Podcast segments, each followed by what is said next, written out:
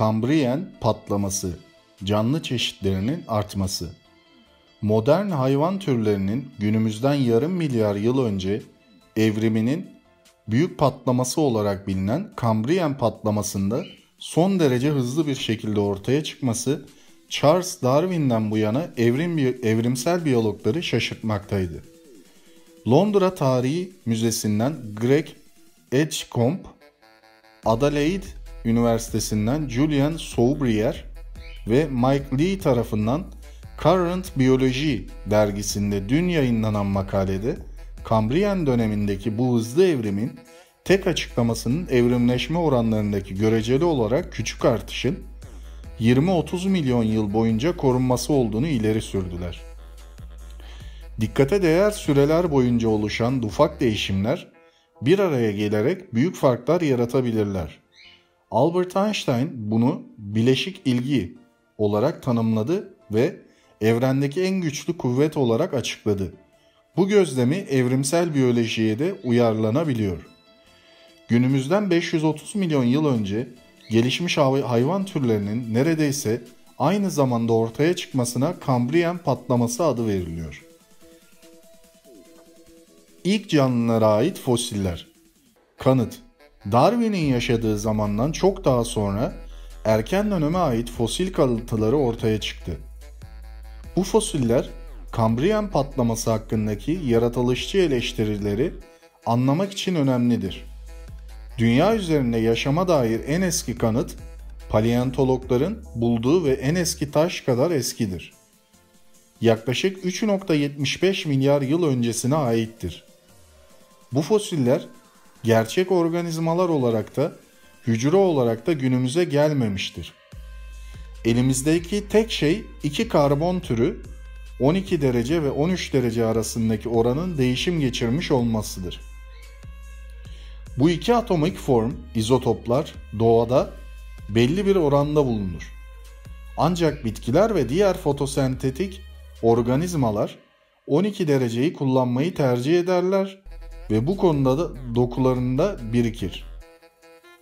Organizma öldüğünde tüm bedeni zaman içinde kaybolabilir fakat topladığı karbon atomları tortusunda kalır ve bu daha sonra taşa dönüşür. Bilim insanları bu iki izotopun bir kayaçtaki oranını fotosenteze özgü olan ve organik süreçlerin bir niteliği olan oranla karşılaştırabilirler.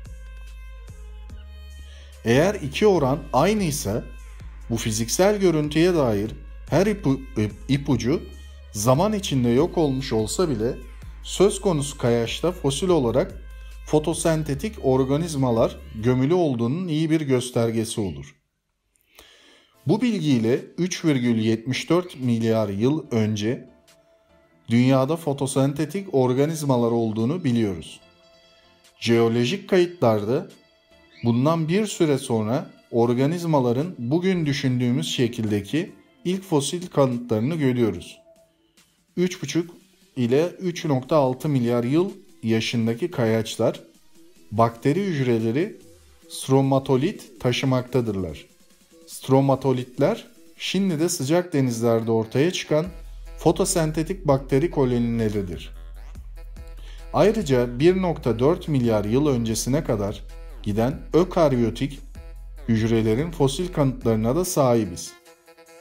Bu hücreler bakterilerden daha karmaşıktır ve günümüzdeki tüm hayvan ve bitki hayatının yapı taşlarını oluşturur. Bilinen en eski çok hücreli canlılar 700 milyon yıl yaşındaki fosil kalıntılarında da görülür. Bu jeolojik açıdan 570 milyon yıl önce başlayan Kambriyan dönemin biraz öncesidir. Modern aynalar Sperling Ediacara dönemi okyanuslarına dair çalışmasını dünyadaki düşük ok- oksijen miktarına sahip modern denizler üzerinde gerçekleştirdi. Sperling'e göre biyologlar oksijenin hayvan evrimini şekillendirmesi sorununa geleneksel olarak yanlış açıdan yaklaşıyorlardı. Sperling daha önce yayınlanmış olan verileri kendi bazı verileriyle kombine ederek minik kurtçukların yüzeydeki ortalama oksijen seviyelerinin binde beşi kadar oksijen barındıran deniz tabanlarında yaşayabildiğini ortaya koydu. Oksijen açısından fakir olan bu çevrelerdeki besin ağı ise oldukça basit ve hayvanlar direkt olarak mikroplarla besleniyorlar. Daha yüksek oksijen tabanlarında ise hayvanlar daha yaygın ancak besin ağları limitli. Burada da hayvanlar tabanlarında ise hayvanlar daha yaygın ancak besin ağları limitli mikroplarla besleniyor. Birbirleriyle değil. Ne var ki deniz tabanındaki oksijen seviyelerinin %3'ü ile %10 arasına ulaştığı yerlerde avcılar ortaya çıkıyor ve diğer hayvanları tüketmeye başlıyor. Elbette bu bulgunun evrim üzerindeki uygulamaları son derece etkin ve derin olacaktır. Sperling'e göre en mütevazi denilebilecek oksijen artışının Kambriyen'den hemen önce gerçekleşmiş olmalı ki bu da büyük bir değişimi tetiklemek için yeterli olacaktır. Sperling eğer oksijen seviyeleri %3'lerde seyrediyorsa ve %10 eşiğini aşacak biçimde arttıysa bu durum erken dönem hayvan evrimi için devasa bir etki yaratmıştır. Bu seviye artışı ile hayvanlar için ekolojilerinde, yaşam biçimlerinde ve vücut büyüklüğünde dramatik miktarlarda değişecek çok şey gösterilebilir diyerek tartışmadaki konumunu belirtiyor.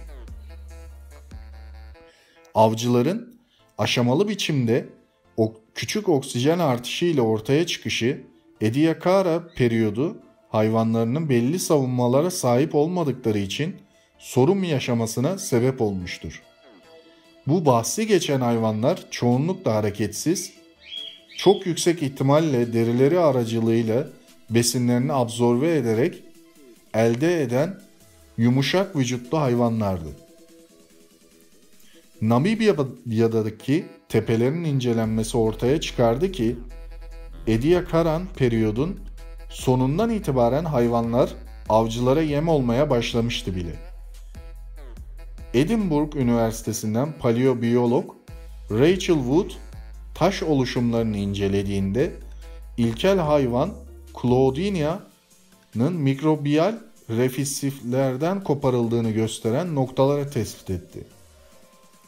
Okyanus tabanına yayılmak yerine bu koni şeklindeki yaratıklar kalabalık koloniler halinde yaşıyorlardı ve böylece böylelikle yaşamsal vücut kısımlarını avcılardan saklayabiliyorlardı. Bu ekolojik dinamik modern zaman resiflerinde de benzer biçimde gözlenmektedir. Claudina en erken zamanda sert ve mineralize gelişmiş dış iskelete sahip olan hayvanlar arasında bulunuyor. Ancak elbette yalnız da değil. Bu resiflerde iki ayrı hayvan tipinin daha mineralize vücut kısımlarına sahip olduğu biliniyor ki bu da aynı dönemde farklı gruplarda birbirinden bağımsız grupların farklı evrimsel biçimlerde iskelet kabuklarını evrimleştirdiğine işaret ediyor. Wood bu fenomene ilişkin yaptığı açıklamada iskeletlerin üretilmesinin pahalı bir iş olduğunu ve bir hayvanın bu zahmete girmesine yeni gelişmiş olan avcılara karşı savunma sağlaması haricinde yeterli bir gerekçe bulmanın zor olduğunu belirtmişti. Bu periyoda ait bazı Claudina fosilleri üzerinde çok yüksek olasılıkla avcıların bu canlıların kabuklarında açmış olduğu delikler tespit edilmişti. Paleontologlar bunların dışında da Ediacaran periyodun sonunda hayvanların birbirlerini yediklerine dair ipuçları da elde etti. Namibya'da, Avustralya'da ve Kanada'da bir takım deniz tamadı, tabanı sedimanlarında henüz bilinmeyen kurtçuk benzeri bir canlı tarafından açılmış ve korunmuş alışılmadık tüneller keşfedildi. Treptik mus sığınakları olarak da adlandırılan bu oyuklar dallara ayrılarak geniş bir alana yayılmış biçimde gözlemlenebiliyor. Mikrobiyal yatağın üzerinde av olmaya mahkum hayvanların hemen altında da bu şekilde avcıların korunma yolu geliştirilmişti ve hatta uygulanıyordu. Bu dönemde avlanmanın artışı sakin bir biçimde oturarak yaşayan Ediacaran hayvanları için büyük bir dezavantaja dönüştü. Artık olduğun yer, yerde sabit durup hiçbir şey yapmamak bir anlamda ölüm demekti. Üç boyutlu dünya. Ediacaran'dan Kambriyen'e geçiş süreci Kanada Newfoundland bölgesinin güney sınırındaki antik buzullar ile çevrelenmiş olan bir dizi taş yüzleklerinde kayıt altına alınmıştır diyebiliriz. Bu sınırın hemen altında Ediacaran hayvanlarının kalıntı izlenimleri ve hatta dünyanın döneme ait en eski fosilleri bulunuyor. Onların 1.2 metre kadar üzerinde ise eklemlenmiş bacakları ile yürüyen ve dış iskelete sahip olan hayvanlar tarafından yapıldığı düşünülen çizik izlerinin üzerinde taşıyan gri silt taşı bulunuyor. Bu da dünyanın artropodlara dair elimizdeki en eski kanıtların bunlar olduğu anlamına gelmektedir. Oksijenin kompleks hayvanların ortaya çıkışına etkisini anlamak için bilim insanları döneme ait sediman ve taşlardan daha niceli, incelikli ipuçları elde etmeye çalışıyor. Lyons ise fos, fosiller üzerine incelemeler yapan bilimcilerin fosillerini bu oksijen savına dayanarak incelemeleri gerektiğini ve buna teşvik ettiklerini açıklıyor. Çünkü bunun sonucunda farklı antik çevrelerde ve bölgelerde oksijen seviyeleri ortaya çıkmaya başlayacak ve bu sayısal değerler hayvan fosillerinin sahip olduğu izler, özellikler ve o dönemde geliştirilmiş davranışlarla ilişkilendirilerek bizleri sorunun cevabına daha da yakınlaştıracaktır. Geçtiğimiz sonbahar aylarında Woods ise aklında bir amaç ile Sibirya'yı ziyaret etti. Bu ziyaretinde Claudina ve diğer iskeletli hayvan Suvor, Suvorovella'ya ait Ediacara periyodu fosillerini topladı. Araştırma yaptığı alan kendisine döneminin okyanus okyanuslarının ve farklı derinliklerinin fosiller elde etme şansı sundu. Wood topladığı fosillere bakarak hayvanların hangi koşullarda daha sert iskeletler geliştirdiklerini, avcıların saldırısına uğrayıp uğramadıklarına ve bu parametrelerden herhangi birinin oksijen seviyeleriyle ilişkili olup olmadığına dair daha derin fikirler edinmeyi bekliyor. Çünkü Wood'a göre ancak bundan sonra hikayeyi tamamlayabileceğiz.